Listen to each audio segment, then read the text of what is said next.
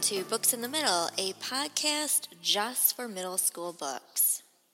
Has there ever been a time when you felt like you just didn't fit in?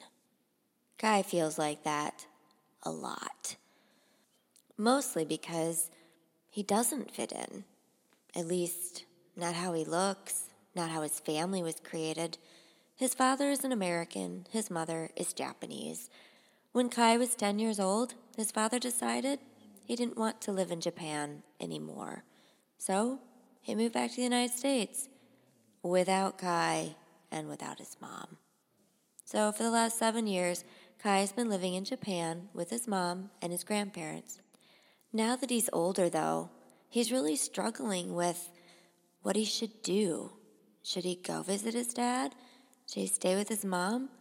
He feels very torn, not only because of loyalties to his parents, but let's be honest, he hasn't seen his dad in all that time. He's had a few contacts with him, but he certainly has not been a regular dad. So this is really hard for Kai. One day at school, though, Kai has all those choices taken away from him.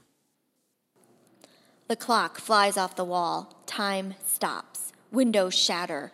We dive under desks, this time for real. The earth jolts us over and over.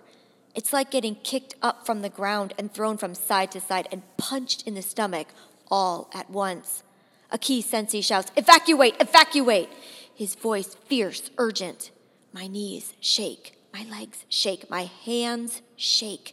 But somehow I manage to stumble out from under my desk, stand up, scramble to pull the yellow vest and hard hat free, put them on, throw the emergency pack on my back. We rush out of the room, all except for Kyoko, curled under her desk, long legs tucked into her chest, frozen.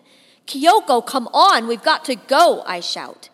She doesn't budge. I reach out, but she won't take my hand. Get up, now!" Her dark brown eyes won't focus. She's not there.